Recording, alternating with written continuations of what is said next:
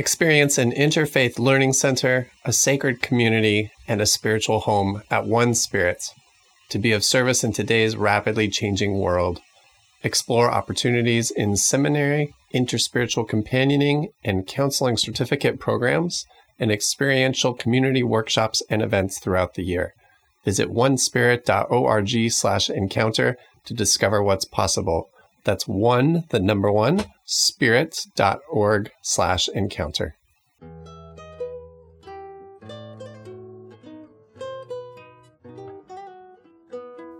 Welcome to this episode of SDI Encounters, a podcast from SDI, the home of spiritual companionship.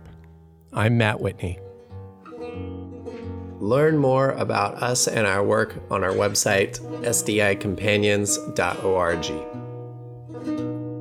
Our latest book release from SDI Press is now available Reflections on Awakening and Maturity for Spiritual Companions by Genjo Marinello.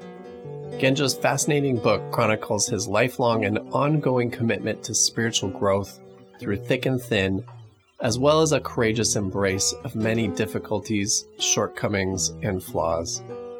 Genjo composts all of these into assets, establishing them as the building blocks for his own ongoing spiritual growth and evolution, and by extension, for ours. In the process, he engages with numerous spiritual companions and models, most notably the Buddha, St. Teresa of Avila, and the Zen ox herding pictures. They reveal insights and challenges both easy and joyful, along with some quite difficult and painful. In this conversation, Genjo and Executive Director Reverend Seifu Anil Singh Molares discuss this new book. All right, Genjo. So, congratulations on your new book, um, Reflections on Awakening and Maturity for Spiritual Companions. And so, I'm going to start with a with a really easy, what I hope is a really easy question, which is why did you write this book?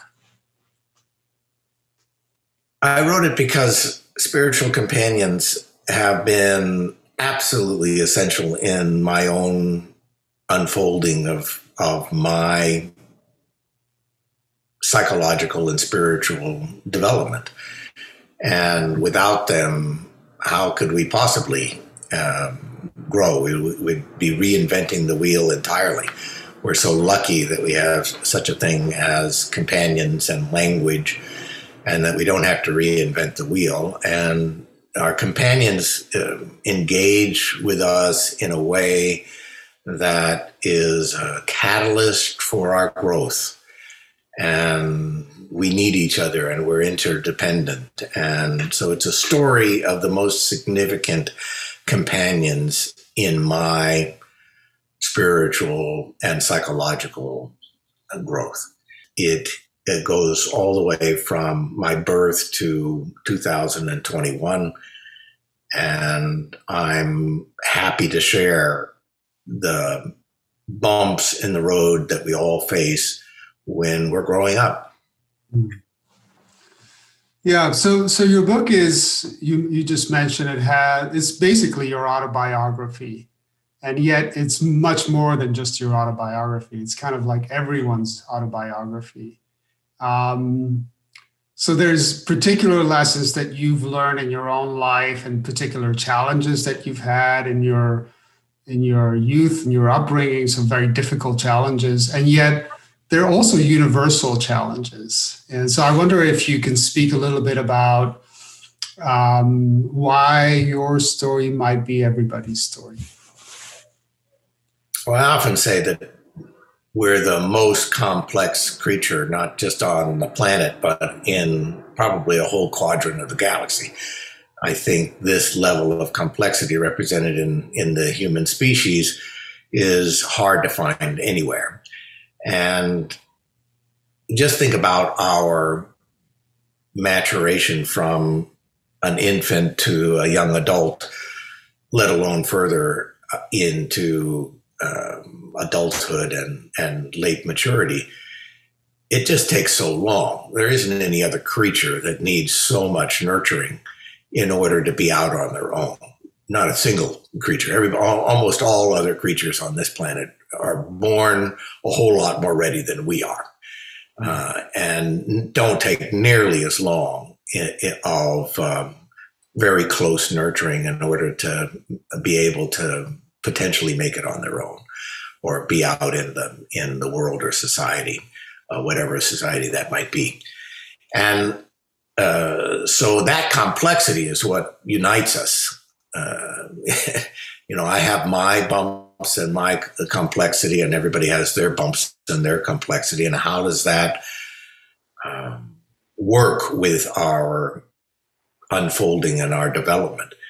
It's it's a bumpy road uh, for any species, in particular our species, and uh, and then we have this interesting capacity of awakening to something well beyond our species, our personal identity and our species identity. And what do you do with that? And how do you integrate that? And so this is a, a common story for all of us. Yeah. Yeah, you, you, you just mentioned awakening, and, and, the title of the book is Awakening and Maturity. And um, a lot of people would assume that awakening and maturity are one and the same. And in your book, it's very clear that they are, although they're related, they're very distinct. Uh, can you say a little more about that distinction? Well, we're, you know, every phase of our life, it it feels like a, a new life in a way because we've awakened to spirituality, or we awaken to sexuality, or we awakened to um, companionship. We've even awakened to, uh, or very early on, that we're not our mother. Uh, I mean, these are different levels of awakening, and each one is a represents layer, kind of represents a, a growth spurt. But then, how do you integrate it? That's the maturing pro- uh, process, and it's and it's when you open up a, um, a whole new vista uh, at birth in um, when you're a teenager, when you're a young adult, when you're a parent, a whole new vista opens up. And uh, how do you integrate that? You've got a new vista, but what do you do with it? And it's very bumpy because you're not in the old orbit. All of a sudden, you're in a new orbit, and and it's difficult to learn how to integrate the new vista. So awakening is expanding our vista or our uh, conscious awareness of something bigger than our narrow idea of self, wherever that is, it expands. Eventually, it expands to where you can't even find where you leave off and the rest of the world or spirit begins. And how do you integrate that? Because, well, who am I then? and and that's a core question that's addressed in a way throughout the book there are beings who are wide awake right i mean you can kind of feel the universal line in their every step and yet that alertness and awakeness and mindfulness and harmony um, does not translate into ethical action so I want to explore a little more how that paradox can possibly be. Um, how how can it be that you awaken to to your place in the in time and space across time and space and beyond it, and yet can be a mm, immature and maybe in some instances even criminally corrupt? How can that be? Well, when we pop into a new vista and see things clearly in some new kind of realm or uh, awakening, it it leads to something that can, is referred to as spiritual bypassing, where you can get by on the the information and the mindfulness that comes with the new vista but then end up ignoring developmental gaps or even places of arrested development you just are able to carry them more easily without dealing with them or integrating them or combusting them or digesting them. And in some ways, if you awaken too quickly, it's like you've got this big umbrella uh, under which you can walk, and you don't realize that it's raining shit.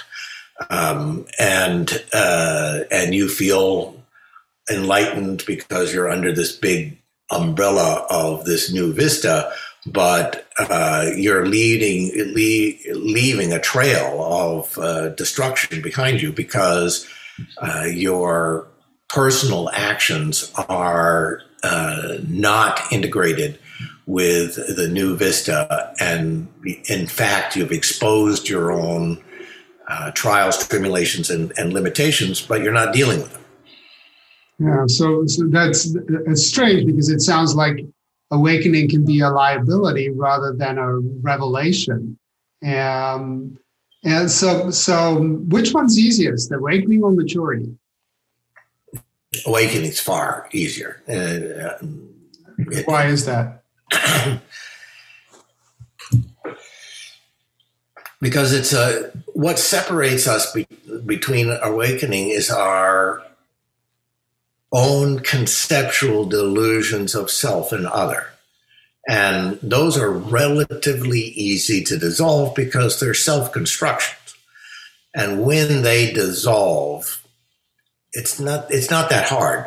It, they can fall pretty fast, but that doesn't mean there's been integration with any um, gaps or arrested development.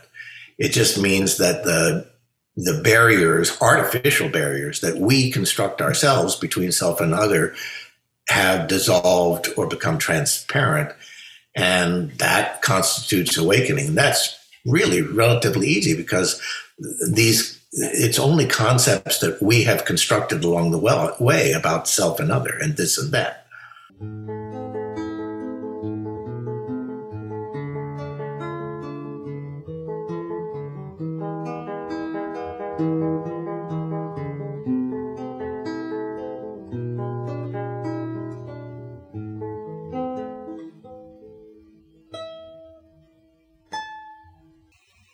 Genjo Marinello Roshi began his Zen training in 1975 and moved to Seattle in 1976. In 1999, Genjo became the second abbot of the Seattle Zen temple Choboji and became a Dharma heir in his lineage of Rinzai Zen in 2008. Genjo has been a member of the University Friends meeting since 1983. In 1989, Genjo completed a certificate program in spiritual direction. And for several years, Genjo was the volunteer Buddhist pastor of the Twin Rivers Correction Center in Monroe, Washington. Let's talk a little bit about um, some some of the people, uh, some of the other companions that you have in the book. And there's a section in the book where you speak about uh, Teresa of Avila and her interior castle and the ten Zen ox herding uh, pictures and what they represent. And that's in a very unusual combination. Um, why those two and why do they go together in, in your view?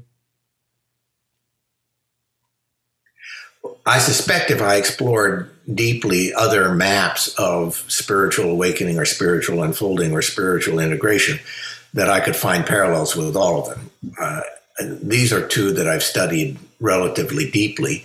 And it was easy to find these parallels, even though they were written in different centuries and in on different continents and by different genders. So even though they're written in different generations, different genders, different continents, different religions, different centuries, the parallels are really easy to see uh, because I think uh, spiritual awakening is is like an unfolding of a flower. People are going to describe that process differently, or look at the the. It's really you're dividing something that's a smooth, relatively smooth transition, but you you make gates or um, in the Zen Ox pictures or in the interior count, count there's different rooms, and each room is an expanded uh, vista or horizon. And even the barriers between the rooms are artificial but there's a way to describe like different orbits, almost like different orbits of an of an electron uh, moving out from the nucleus. It can be at different stages, and so they're kind of discrete, and yet they all overlap. Uh, and but the the process of unfolding or flowering is exactly the same, at least from my examination, whether you're looking at Christian or or Zen, and I think any other mystical or, or spiritual tradition that tries to map our spiritual development, you're going to find parallels. Um, why? So, so your book is a form of spiritual companionship. Your tale, your story, uh, your your autobiography is a is a form of spiritual companionship and a form of spiritual direction. But can you speak a little more about what you think? Um, what do you think is the appeal? What do you think the appeal would be for spiritual directors and spiritual companions of reading a book like yours? I think people will recognize uh, their own unfolding because we share a lot more in common than that than make us unique and separate. We are unique, and each and that gives us a sense of, of a sense of separateness. But we have there are so many more parallels than there are uh, things that separate us. So anyone's story is going to stimulate your own story and your own unfolding and your and make you think about your own companions and the people who were important in your life that were um, mentors or teachers or sages that uh, called forth from you or, or, kind of bumped you in the right direction. Uh, you know, these, the best teacher doesn't teach you anything. They invite you to, to explore and investigate for yourself. And they're really good at uh, presenting that invitation. And I think reading my story will stimulate your uh, thought about your own story, uh, about who was significant in your life, uh, and how did they um, spark or become a catalyst for your own uh, expanding awareness and uh, integration and maturity. Mm-hmm. You're, you're a kind of, uh, I'll describe you as a multimodal um, spiritual companion, right? So you have, you're obviously, you're a Zen master, a Roshi, um, you're a psychotherapist, and you've been trained as a spiritual director some decades ago as well. And you've spoken about this in the past, but I think it'd be useful if you um, describe why you um, like to have these multiple modalities at your disposal and why any one of them um, may not be sufficient.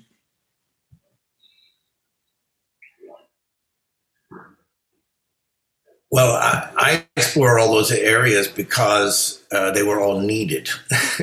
you know, um, I don't know if I carry more baggage than the next person or not, but uh, the baggage that I carried uh, really needed a lot of work. And uh, these different modalities helped me work through it.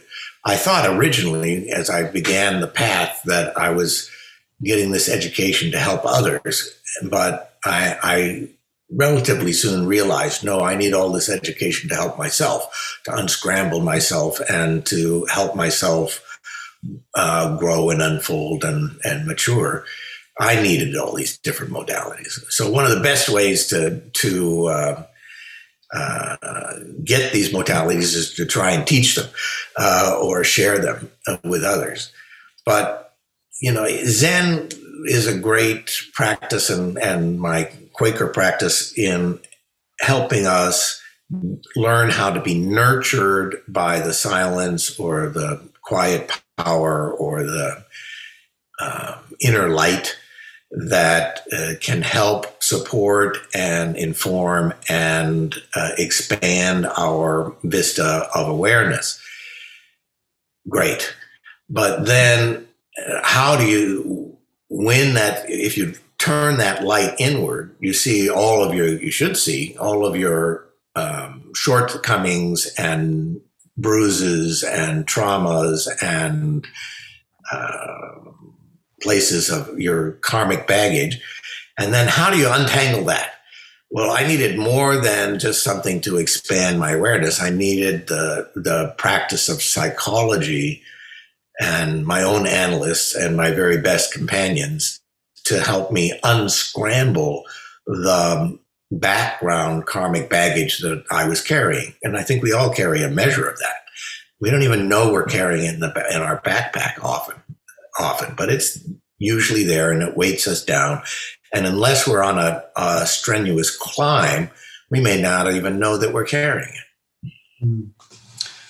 Yeah, that's that's interesting because these these three modalities and, and multiple others that I that I know you embody uh, kind of follow a, a, pattern that's pretty familiar, at least in Western culture, right? Where you acquire knowledge, more and more certificates on the wall. You're a psychotherapist, you're a Zen master, you're you're a gardener, you're a biker, you're you know you have all of these modalities, and you know more and more as you get older. So maturity is equated with knowledge acquisition in some way, and yet um, reading your book kind of leads to the opposite conclusion, which is the more you acquire, the less you have.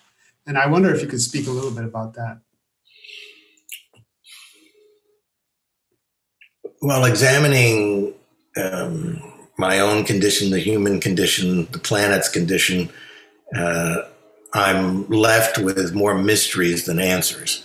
And this, in fact, learning how to deal with not knowing is a lot of what I think maturity is about. So the more you know, the less you know, uh, something like that, and and the more questions that you have, and the more that you're able to see the complexity of your own condition, the human condition, the cultural conditions, the the complexity of the planet and and our impact on the planet. And you start to scratch your head, uh, quite literally, and you're left with I don't know. Um, uh, in some ways, it it it's hopeless in the sense that I don't know how to fix it. I don't know how to fix me. I don't know how to fix you. I don't know how to fix uh, humanity. I don't know how to fix the planet. And yet, uh, I also gain the capacity to tolerate that, that I don't know, and the ability to go on in a kind of um, faith of, of experience in something beyond ourselves and beyond our species identity, saying, well, something's carrying us along. Um, let's go for the ride and work out as much as we can at this uh, onion of the biosphere. And yes, the next uh, onion of the biosphere, which we will just be dust, um, will have to, to continue the process of, uh, shall we say, um, uh, species uh, evolution. Uh, at, at, best, at 200,000 years, our, our species is in its young adolescence. Uh, and we have a long way to go. So, how do we get to wherever we're going? I don't know. Will we survive our adolescence? I don't know. Uh, but, you know, do I have the tools to be, to go on the journey and to uh, work at it and to explore and investigate and, and, try to be kind while doing it? Yeah, I think I've got the tools to do that at this point. Mm. So, so awakening and maturity means not knowing anything. Well, on the big things, it's not knowing anything. And, you know, there's lots of little things that I know. As I say, the, the more you know, the less you know. Um, so I know a lot more than I used to. And I know that I know a lot less than, uh, than I could ever hope to know. and that's okay. It's that's okay. For for all of those, you know, call them seekers or searchers or explorers, adventurers, whatever the, the right description is, um, who are looking to grow spiritually. What what's what kind of what's your chief advice for them uh, or recommendation? And, and I know your book talks a lot about this, but if you had to try to, if I forced you to try to summarize, um, what, what words of encouragement, support, or guidance would you have for people really seeking to grow spiritually? Well, two things. We need key companions. We can't do it alone. No one can do it for us, and we can't do it alone. So that's number one.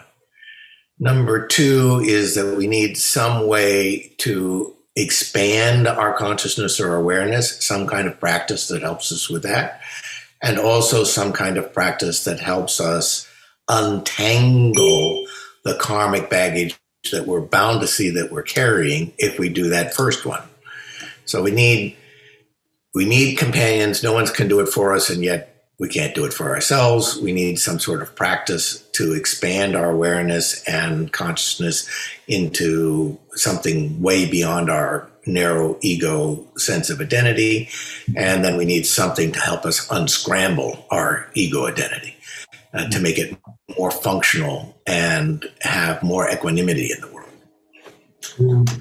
Okay, so final final question is death right? Um, in this this moment of multiple pandemics, um, I think there's there's probably a higher generalized awareness of death, impending death knocking at the door. Uh, for most people, death invokes dread and fear, and you know, let me run away, let me run away. What what would you say about that? And some other people talk. You know, I was having conversation with Joan a couple days ago and where death is seen as more uh, of an invitation or an invitation to more to becoming. What would you say about death quote unquote? Is it is it something to be feared? Is it something dreadful or is it something else? Well i don't think it's something to be feared. Uh, it's just a natural part of um, growth and unfolding is also withering and dying and there's, you know, I worry about having more limitations, and I worry some about how much pain will there be in the dying process. Uh, everybody, I think, worries about that if we live so long, and so there's some fright around it, but not about death itself. Uh, you know, from uh, both a physics and a spiritual way of looking at things, nothing's created or destroyed. Uh, it's all just unfolding and getting remixed all the time.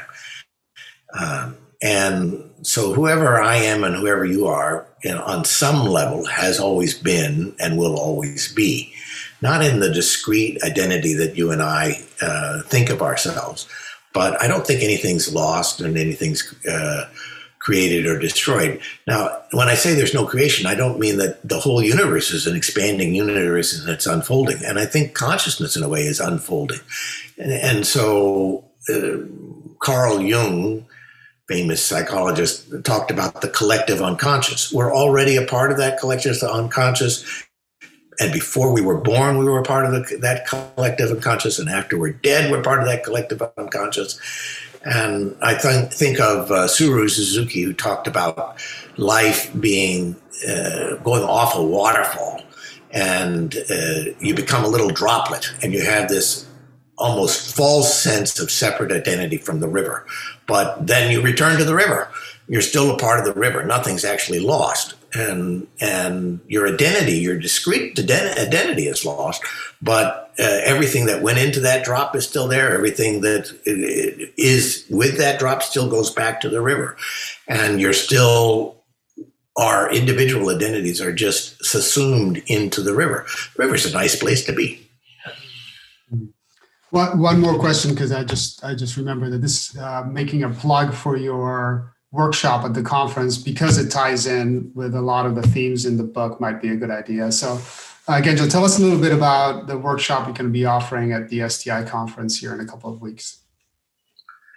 Well, it's going to be about spiritual awakening and development and the gates that uh, we all go through to in the process of exploring and awakening and expanding our awareness and our consciousness and some of the trials and tribulations that go along with that and also what it might expose in terms of uh, uh, looking inward and seeing our own shadow too. I'll cover some of that. But i'll be looking specifically at two maps of spiritual development, one from the Zen tradition and one from the Christian tradition, and overlapping them in a way to show the parallels uh, between Saint Teresa of Avila and and uh, the ten Zen ox herding pictures, and and looking at the parallels between those two maps of spiritual awakening and unfolding. Wonderful. Um, well, thank you. I don't have anything more unless you do. And uh, congratulations on this um, on this book, which is available, uh, which is now available from SDI Press, and you can buy it at the SDI store. Congratulations! Well, I have, I have one question for you. Okay. What, yeah. What, you were the one who helped encourage me to write this book. Why for SDI? Oh yeah. Um, I think for the same reasons that you described earlier. I think your story is yes unique, but it's also universal. And um, you know, as I'm reading your book, as I've been reading your book uh, numerous times, I find reflections of me in it. I find echoes of your story and of my own story and your story. So I think the book that you offered, that you're offering to all of us, is an invitation, uh, paradoxically, for all of us to look at ourselves and to kind of use the mirrors that you provide for our own um, discovery and, and our own path towards unknowing, as you were saying. So um, you're a great stand-in for everyone. It's been fun to be working on this process with you.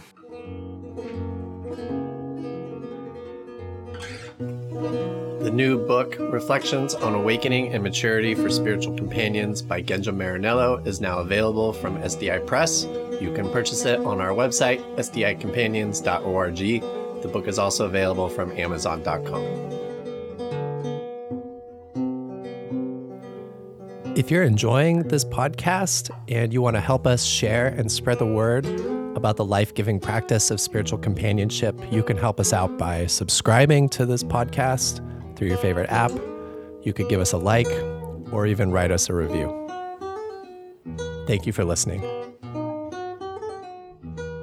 This is Matt Whitney with Spiritual Directors International. Thanks again for listening. Your time and your presence here are deeply appreciated. If you liked this show and would like us to continue making them, please do subscribe now while it's fresh on your mind. Also, we would love to hear from you, so please feel free to send in your comments and suggestions to the email address podcast at sdiworld.org. SDI is the home of spiritual companionship. Learn more about us and our work on our website, sdicompanions.org.